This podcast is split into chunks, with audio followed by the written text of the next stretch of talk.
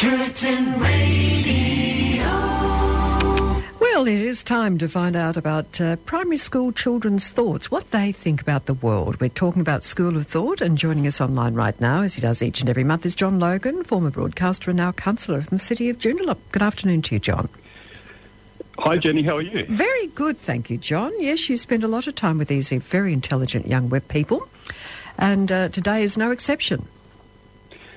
There's never an exception when it comes to primary school kids, Jenny. They certainly are great value.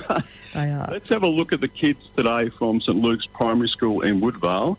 Xavier, Mia, Molly and Connor. Now, Xavier, he and his family got trapped in Singapore last year during a seven-month lockdown, would you believe? Oh, dear. Let me just tell you what happened during that lockdown. Masks were mandatory for toddlers to the oldies. I kid you not, kids as young as two were compelled to wear masks. Social distancing, of course, we know about social distancing here, but uh, it was closely monitored in Singapore, Jenny, very much so. And uh, families were only allowed out if um, it was an absolute necessity. You just me. couldn't go out because you felt like it or you wanted to protest. I guess I'm having a go at some of the protesters there, but I'm not apologising for that either. So, Now, the authorities, they really um, will the axe if uh, people do the wrong thing. Big fines and up to six months in jail with the penalties if people didn't comply, Jenny. wow. Young Xavier told me that in terms of schooling, of course, all the schools were shut. What he had to do is learn online. Now, you'd think that'd be okay for a youngster because they're well up with the technology aspects of life, of course, but not so in many cases. Xavier told me that he had a few uh, issues with his computer and he had a um, teacher who couldn't speak English, so they used to use subtitles to get around that particular uh, issue. Um, also, an interesting situation for the family. Family of five caught up in Singapore, not used to an apartment, living together in an apartment, cramped space. They learn to love each other more, Jenny. I mean, they'd, that way. they'd have to, I hope.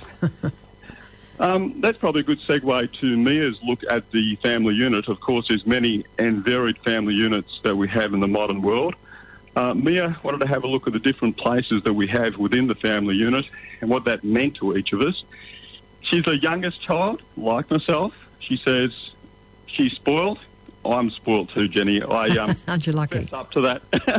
I have two older sisters, and they spoilt me rotten as a kid. So you talk about parents spoiling um, the children, but sometimes the siblings spoil the other kids as well, and they they do it very well. I can tell you what, my two older sisters are beautiful people, and they still spoil me today. You are lucky. Now, Mia and a fellow podcasters al- also considered the extended family. Of course, lots of extended family units in other cultures, not so much in our culture, although the First World peoples and the First Nations peoples, uh, they tend to um, have extended families at times. Um, Mia and the kids wanted to have a look at what it might be like to live in, a, in an extended family, and they came up with pretty much a lot of patience is what you'd require. I think so. Connor, well, he's cut from the same cloth as me. He loves to sleep. Okay. he just loves to sleep. now, Connor explores how much sleep we need, how much sleep we get, our sleep patterns and our dreams, and a period called the rapid eye movement, in which we become very creative. That's kind of handy for Connor because he loves to draw. So, dream big and draw a big, Connor, and I think he's got a big future ahead of him. He also says that um, art is a wonderful way to relax, to de-stress, and is very handy in terms of coping with mental health issues. That is wonderful. They're really thinking, aren't they, about their lives and the future of it? Oh, they're pretty amazing what Yeah. they come up with, really. You know, they, we're talking about 11 year olds and 12 year olds here, Jenny. Yeah. The other one, of course, in the podcast was the lovely, and she's a lovely girl too, Molly. She's a rising star when it comes to cricket and Aussie rules. Now, she wanted to talk to me about the pay gap between uh, men and women athletes.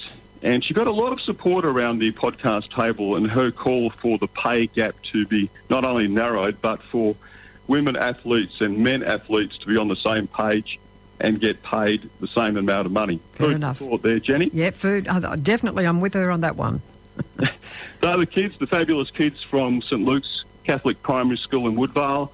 Molly, Mia, Connor, and Xavier. Have a listen to them. They're going to be fabulous, and if people want to hear it repeated, they can go to curtinfm.com.au forward slash School of Thought. As always, John, thank you for doing what you do. Thank you, Jenny. Take care. Okay.